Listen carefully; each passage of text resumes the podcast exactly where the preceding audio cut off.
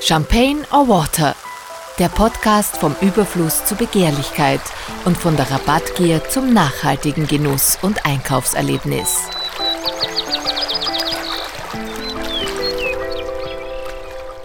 Willkommen bei Champagne or Water.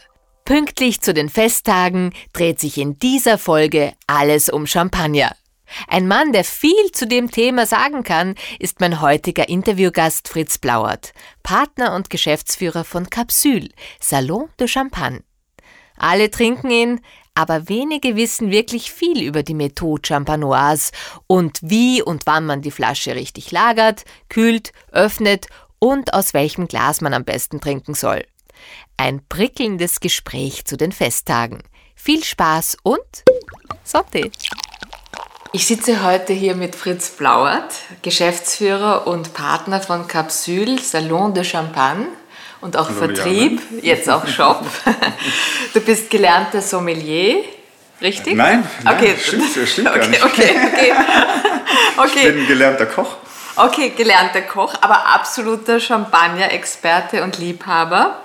Ich würde dich eigentlich als Sparkling-Guru bezeichnen, beziehungsweise wandelndes Lexikon. Wenn immer ich dich irgendwas frage zu Champagner, du weißt eine Antwort. Ich habe auch schon sehr viele Tastings äh, bei euch machen dürfen und mhm. ja, den einen oder anderen Gast für meine Interviews äh, mhm. zu euch eingeladen und alle waren immer schwer begeistert und waren enttäuscht, wenn sie nur hören, einen ja. Espresso bekommen haben.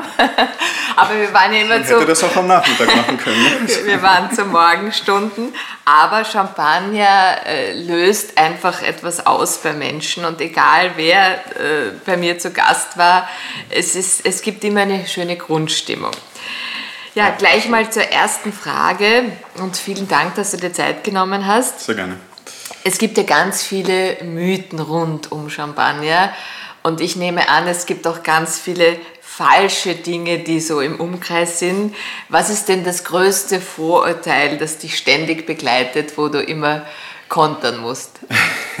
ja, es gibt, es gibt wirklich unendlich viele Mythen im Champagner. Ich denke, einer der ganz großen Irrtümer ist, dass Champagner halt äh, nur äh, ein Luxusgetränk ist und im Endeffekt vom Preis überzogen ist oder produziert wird wie Sekt.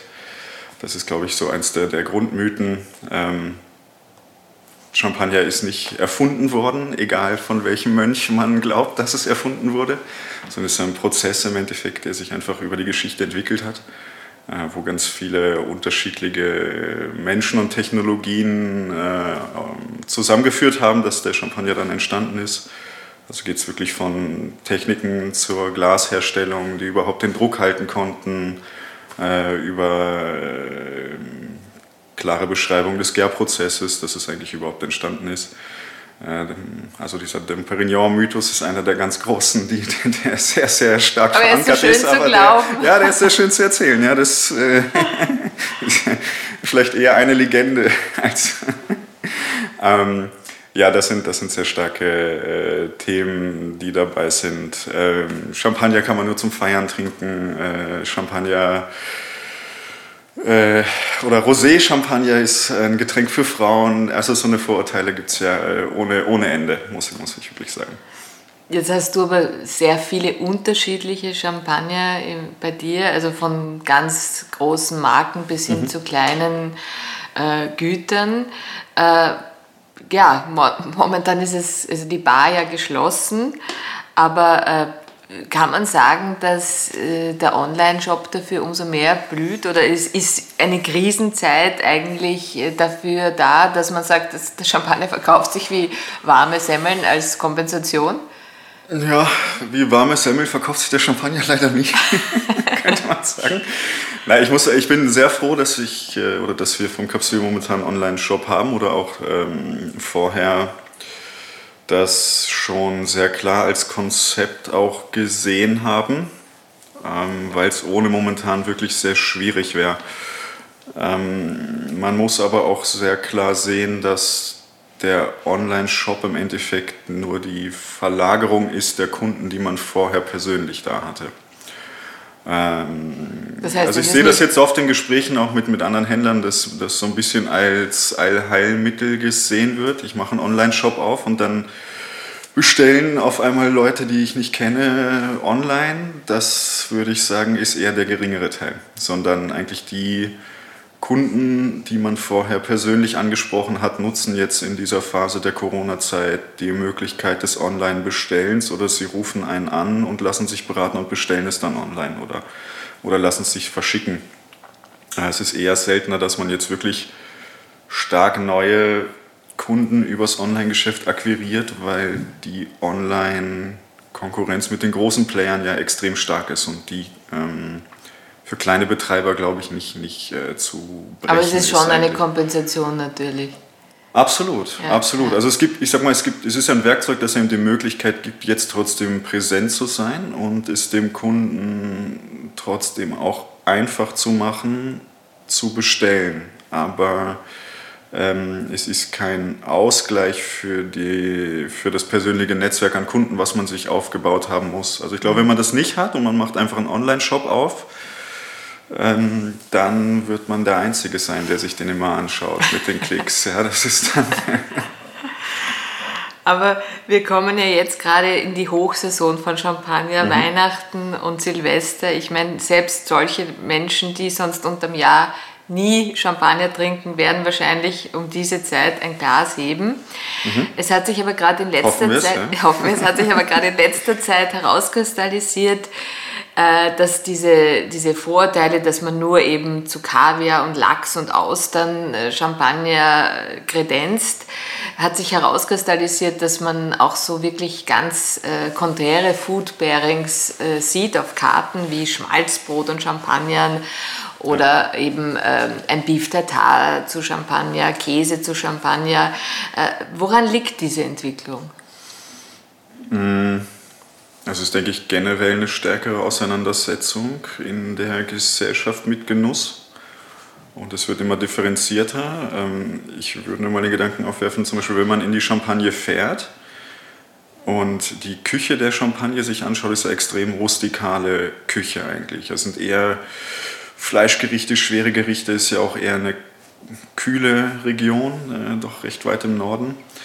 Also ich denke, wenn man generell jetzt den Weinmarkt betrachtet und sich immer die Regionen anschaut, wo die Weine herkommen und sich dann das Essen äh, aus den Regionen anschaut, ist man da ja oft in einem sehr, sehr guten Pairing auch mit den Weinen. Ne? Das ist ein bisschen dieser übergeordnete Terroir-Gedanke. Und das ist bei der Champagne auch. Und in der Champagne findet man jetzt eigentlich kein Austern und kein Kaviar oder so dazu. Das ist eigentlich eher, oder Lachs. Ähm, ja, absolut kein Lachs.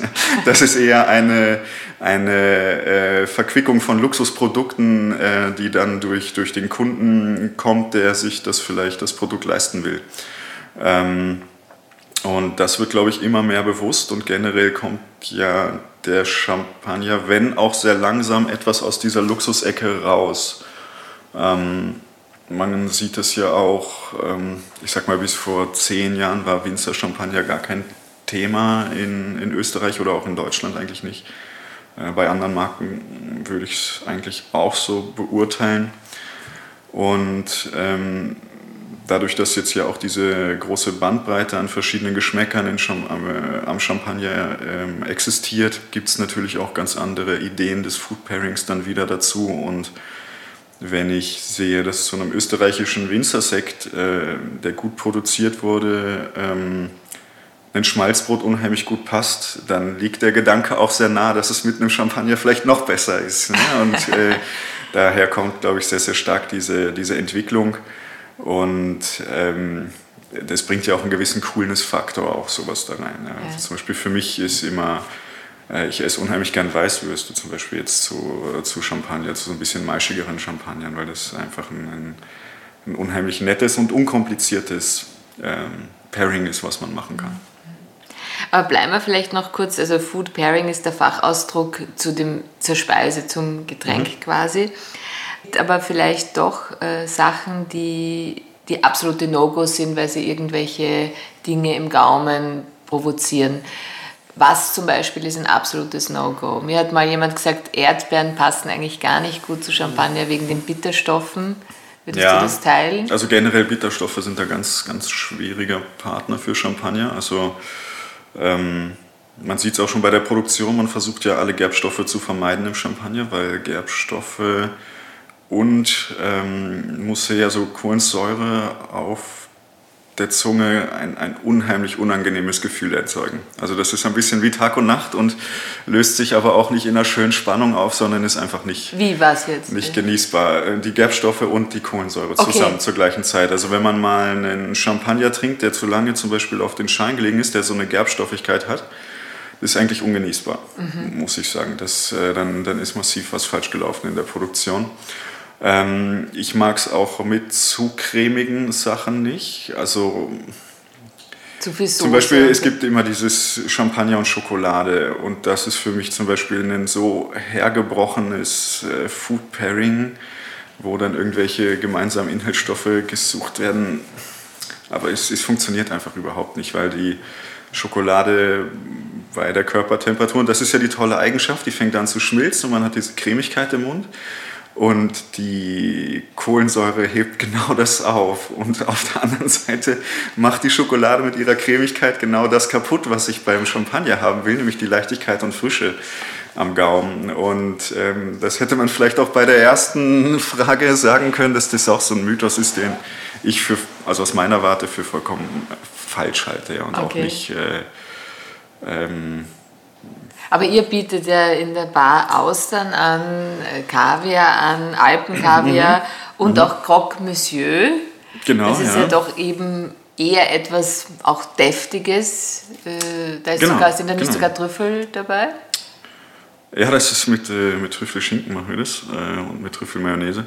Ja, weil es genau dieses Spannungsfeld, glaube ich, sein kann und auch die, die Vielfältigkeit der verschiedenen Champagner ähm, ja auch bedienen sollte. Also man kann ja jetzt wirklich ganz, ganz leichte, sage ich Blanc du Blanc, also reinsortige Chardonnays ohne zugesetzten Zucker, also Zero Dosage äh, im Champagner trinken. Ich kann aber auch... Also ähm, also Zero Dosage heißt da wird gar, es wird kein, gar Zucker. kein Zucker mehr zugesetzt in der, nach der zweiten Fermentation. Kalorienarm. Ja, wenn der Alkohol dann auch noch draußen wäre, wäre es kalorienarm, ja. ich, äh, Alkoholfreier Champagner gibt es ja, aber nicht, Ja, es, ist, es, ist sehr, hört sich sehr skinny an. Es ist die Frage... Ähm, es ist immer die Frage der Menge dann. Und äh, ob jetzt wirklich die 2, 3 Liter dann, 2, äh, 3 Gramm pro Liter den, den großen Unterschied machen. aber, aber ja.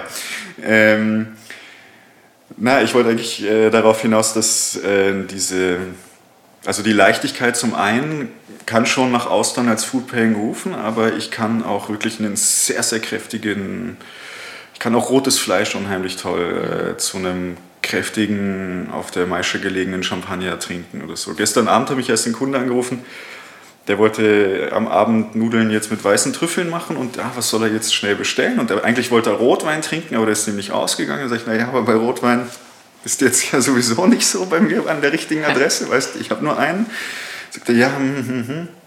Und ja, und er dann nimm einen schön gereiften Champagner aus den 90ern zum Beispiel. Und äh, da hat man dann auch wieder einen Champagner, der so diese Cremigkeit und Fülle mitbringt und das wird nicht zu schwach gegen den Trüffel, aber es ist auch nicht zu hart am Gaumen. Also ähm, mittlerweile würde ich eigentlich sagen, man findet zu jedem, zu jeder Speise auch bis jetzt auf die genannten No-Gos äh, eigentlich einen, einen, passenden Champagner, mhm. weil die Bandbreite wirklich so groß ist. Ja. Also ich bin ja ein absoluter Champagner-Fan und äh, ich liebe Champagner-Dinner, also wo du wirklich zu jedem Gang mhm. äh, Champagner trinkst. Aber es gibt natürlich ganz viele Leute, die nicht einmal wissen, wie man Champagner äh, gut kühlt oder äh, ganz viele Grundregeln. Ähm, Kannst du uns da vielleicht einen Nachhilfekurs geben und beginnen einmal Lagerung, Kühlung, die vielen mhm. Möglichkeiten des Entkorkens, auch darf es ploppen, darf es nicht äh, ploppen, dann die spektakuläre Sabrage mit Säbel oder Messer. Also fangen wir mal an beim Kühlen ja. und gehen wir mal den ganzen Prozess bis zum Glas durch. Ja, ich sage, es gibt immer keine einfachen Antworten auf komplexe Fragen. also, ähm, ich denke, ganz wichtig ist, dass man sich immer ähm, vor Augen hält und das macht einem, glaube ich, ganz vieles klar, dass äh, Champagner in erster Linie Wein ist. Und ähm, sagen wir mal, auch gerade eigentlich in Österreich ist die Weinkultur ja sehr ausgeprägt und die, der Konsument, der Gast kennt sich mit Wein relativ gut aus und behandelt das auch schon oft in einem recht guten äh, in einer guten Art und Weise. Also ich habe immer das Gefühl, bei Wein wird sich darüber Gedanken gemacht, welchen Wein nehme ich zu welchem Essen, ähm, welches Glas nehme ich für den Wein, ähm, welche Temperatur nehme ich für den Rotwein oder für den Weißwein oder wenn ich einen ganz schweren Wein trinke, trinke ich ihn vielleicht auch nicht mehr so kalt. Und dann ist immer ganz spannend zu beobachten, dass beim Champagner auf einmal dieses ganze Wissen sehr schnell über Bord geworfen wird. Es ist aber eigentlich vollkommen konkurrent dazu. Ähm, die und wenn man sich, also wenn man sich diese Überlegung einmal verinnerlicht, dann erklären sich sehr viele Fragen, glaube ich, sehr schnell von selbst. Also nicht jeder Champagner kann in der gleichen Temperatur getrunken werden, weil er einfach auch aus unterschiedlichen Rebsorten teilweise äh, produziert wurde. Oder auch nicht zu jedem Essen ist vielleicht die gleiche Temperatur richtig oder es muss auch nicht immer das gleiche Glas sein, aber du willst ja in, in gewisser Weise einen Leitfaden haben und deswegen machen wir es vielleicht nicht zu kompliziert. Ja? Also ich würde sagen, tendenziell lieber eine Spur wärmer als zu kalt. Wirklich? Weil, ja, weil sonst ähm, je kälter, desto weniger schmeckig. Ja? Das kann ich, könnte ich auch sagen, je einfacher der Champagner, desto kälter, je besser der Champagner, desto wärmer. Ja? Mm, weil tendenziell je hochwertiger das Produkt produziert wurde, desto schöner ist es eigentlich, ist ein bisschen wärmer zu trinken. spreche ich jetzt mal so von 10, 11 Grad. Über 12 muss man das schon wollen, sage ich mal, weil man dann einfach wirklich die Nuancen auch ähm, schöner wahrnimmt und eigentlich das auch dem Produkt gerechter wird. Ähm, man sollte jetzt aber schon auch beobachten oder beachten, dass wenn man jetzt im Sommer bei 30 Grad das macht, dass man vielleicht nicht bei 12 Grad einschenkt, sondern mal lieber bei 9 Grad anfängt einzuschenken, weil man dann sehr schnell die Temperatur hat mhm. oder auch noch kühler zu starten. Ähm, für mich extrem wichtiger Faktor ist das Vorher öffnen.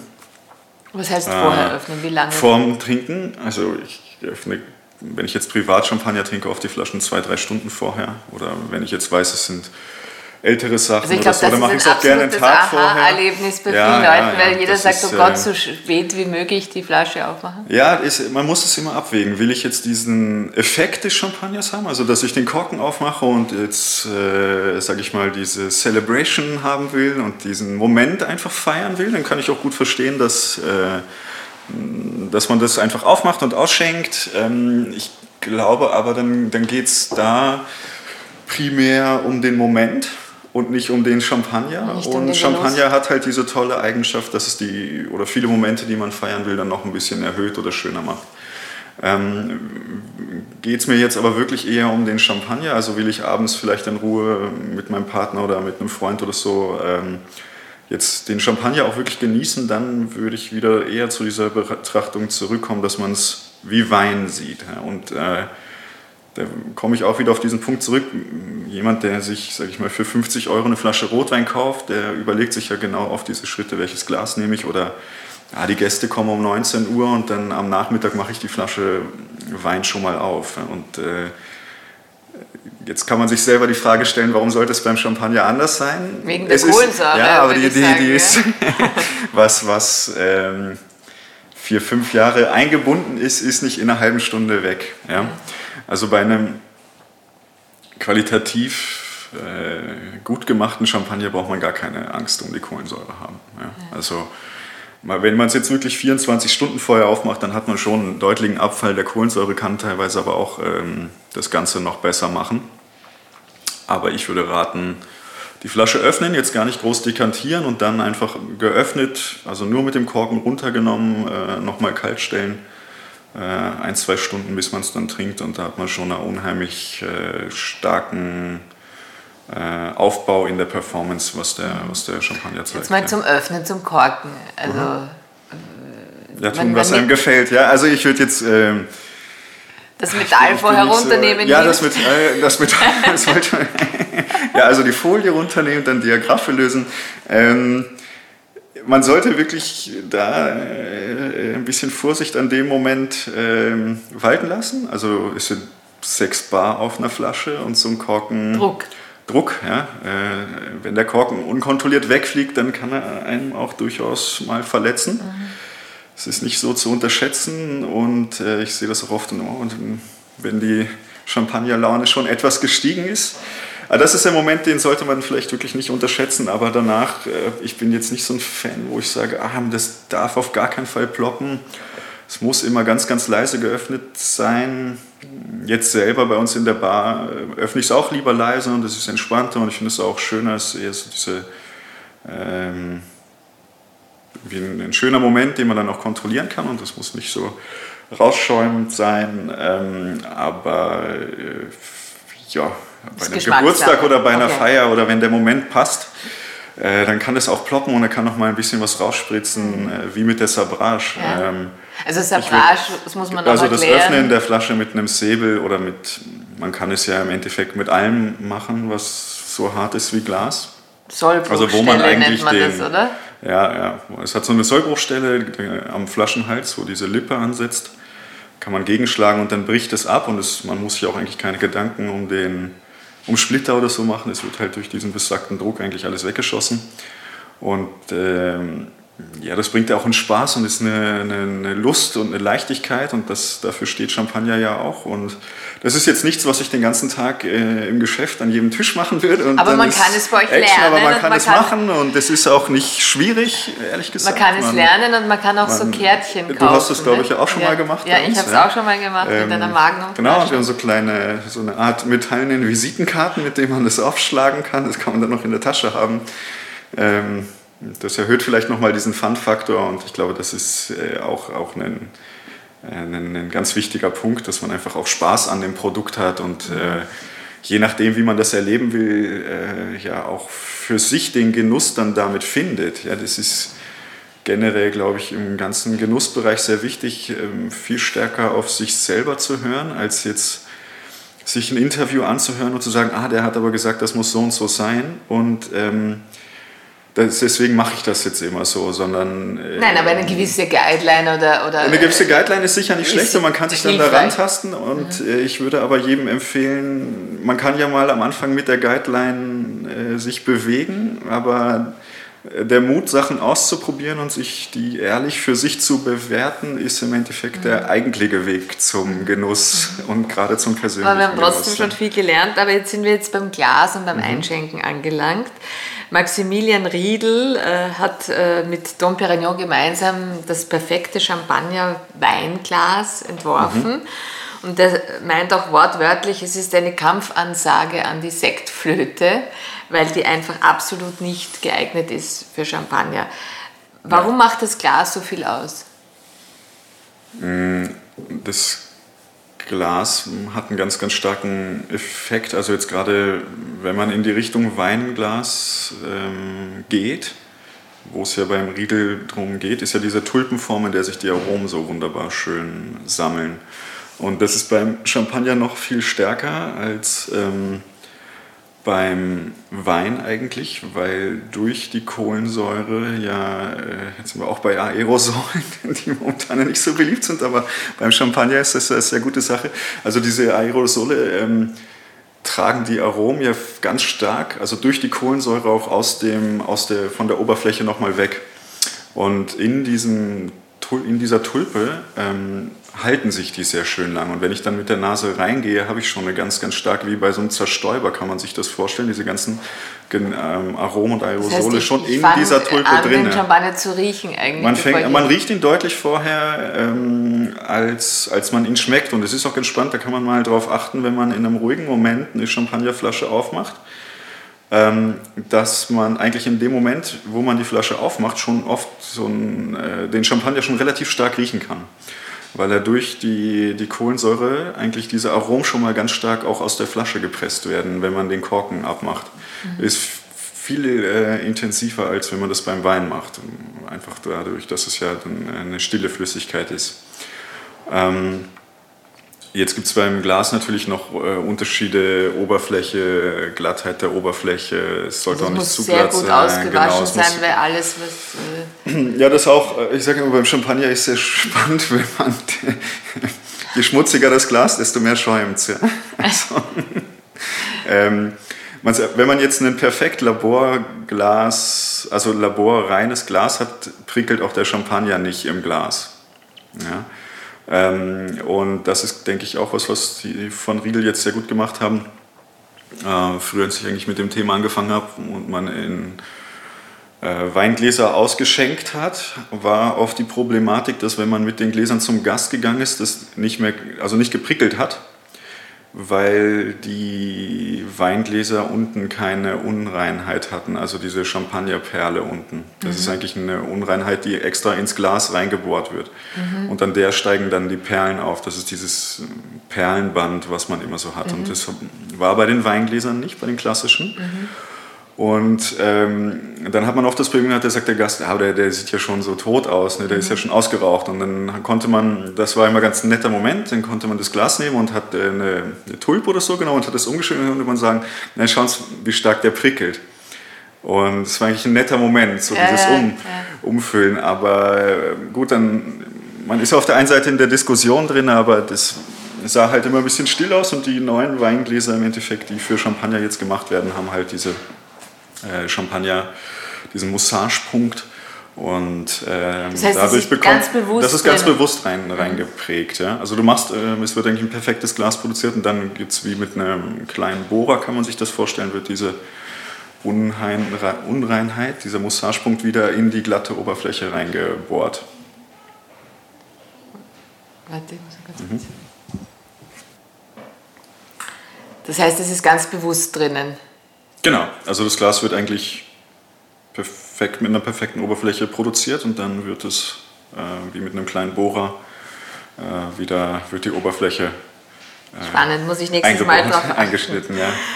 Napoleon Bonaparte war ja ein großer Champagner-Fan und sinngemäß hat er gesagt, ich kann ohne Champagner nicht leben. Wenn ich eine Schlacht gewinne, stoße ich auf meinen Sieg an und wenn ich verliere, tröste ich mich damit. Warum fließt in deinen Adern Champagner?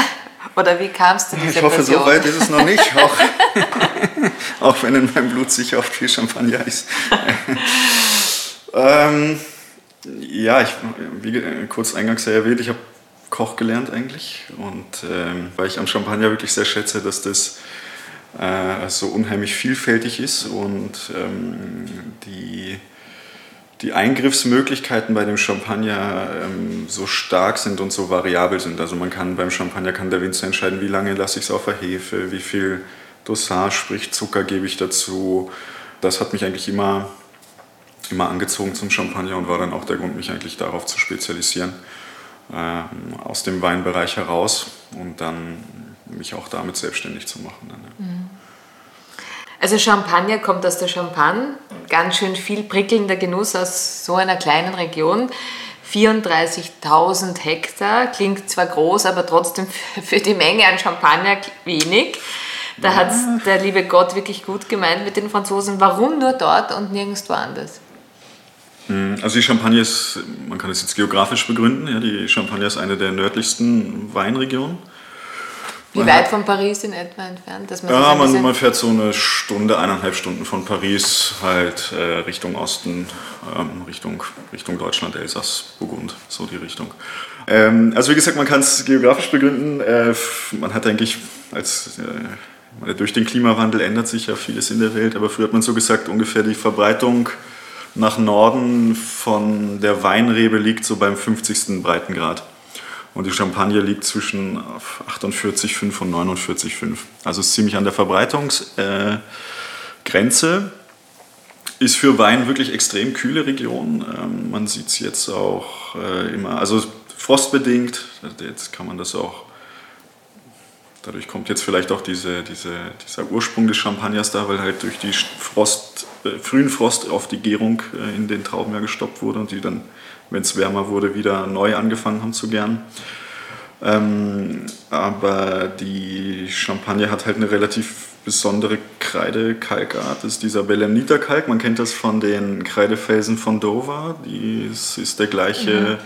Kalkboden, Kreideboden wie auch in der Champagne. Der taucht sozusagen unterm Ärmelkanal ab und taucht dann in der Champagne wieder auf und auf diesem Kalkgürtel sind eigentlich die ganzen großen Lagen der Champagne. Also sehr karge Böden, sehr karges Klima, Ähm, sehr äh, untrinkbare Grundweine kann man fast sagen, also extrem hohe Säure haben die Weine und diese extrem hohe Säure ist dann aber das Geheimnis im Champagner eigentlich, weil man ihn dadurch so unheimlich lange ähm, lagern kann auf der Hefe und er bei dieser Hefelagerung eigentlich seine Komplexität ähm, gewinnt durch die Hefen, die dann äh, die zweite Fermentation und das Rütteln, in Gang oder?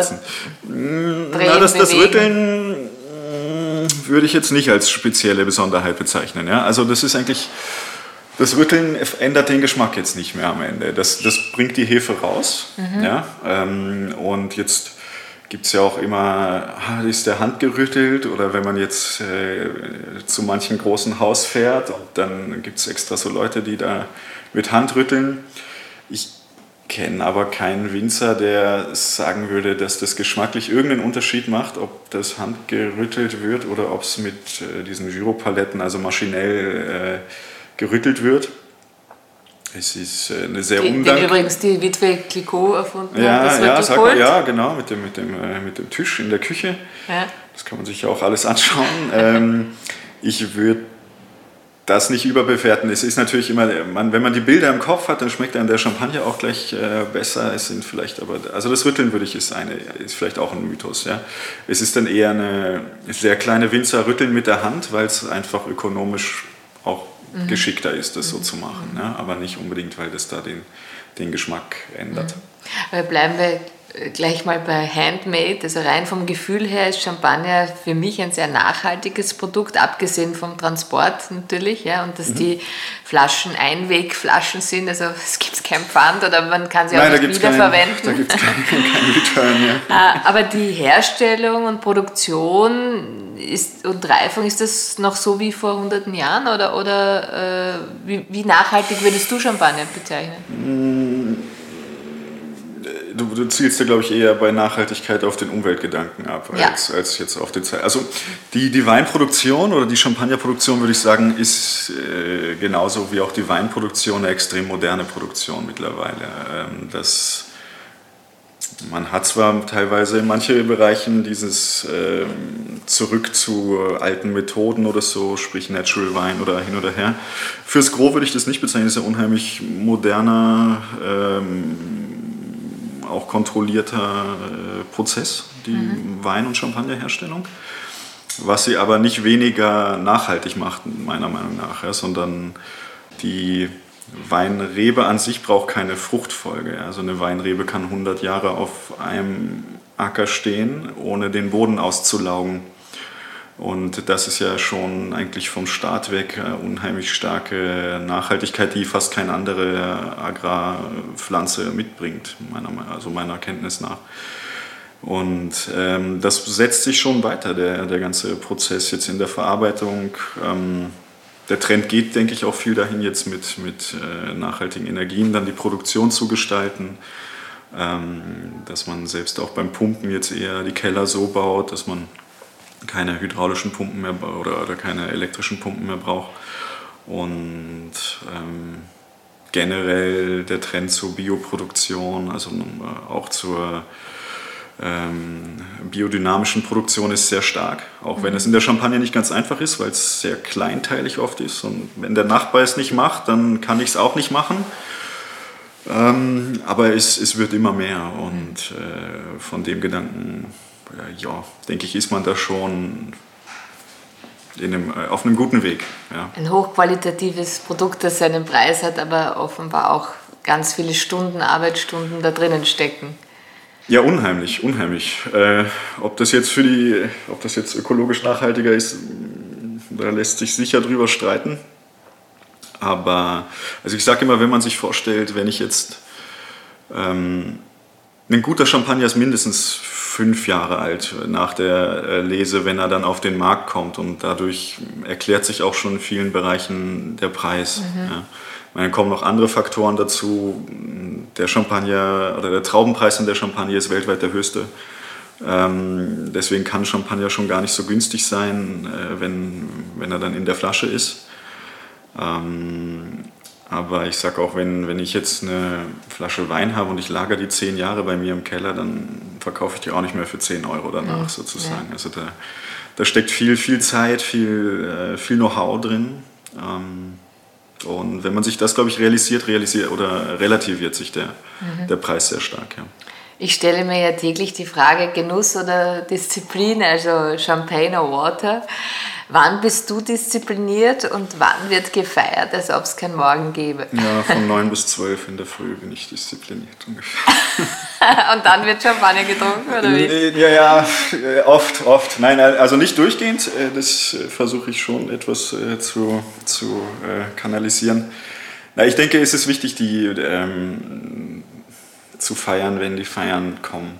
Und äh, dazwischen dann auch mal äh, bedacht, das nicht zu tun, weil dann feiert sich doch deutlich schöner wieder. Aber ich bin jetzt nicht so, dass ich sage, ah, ich trinke das nur am Wochenende oder nur, äh,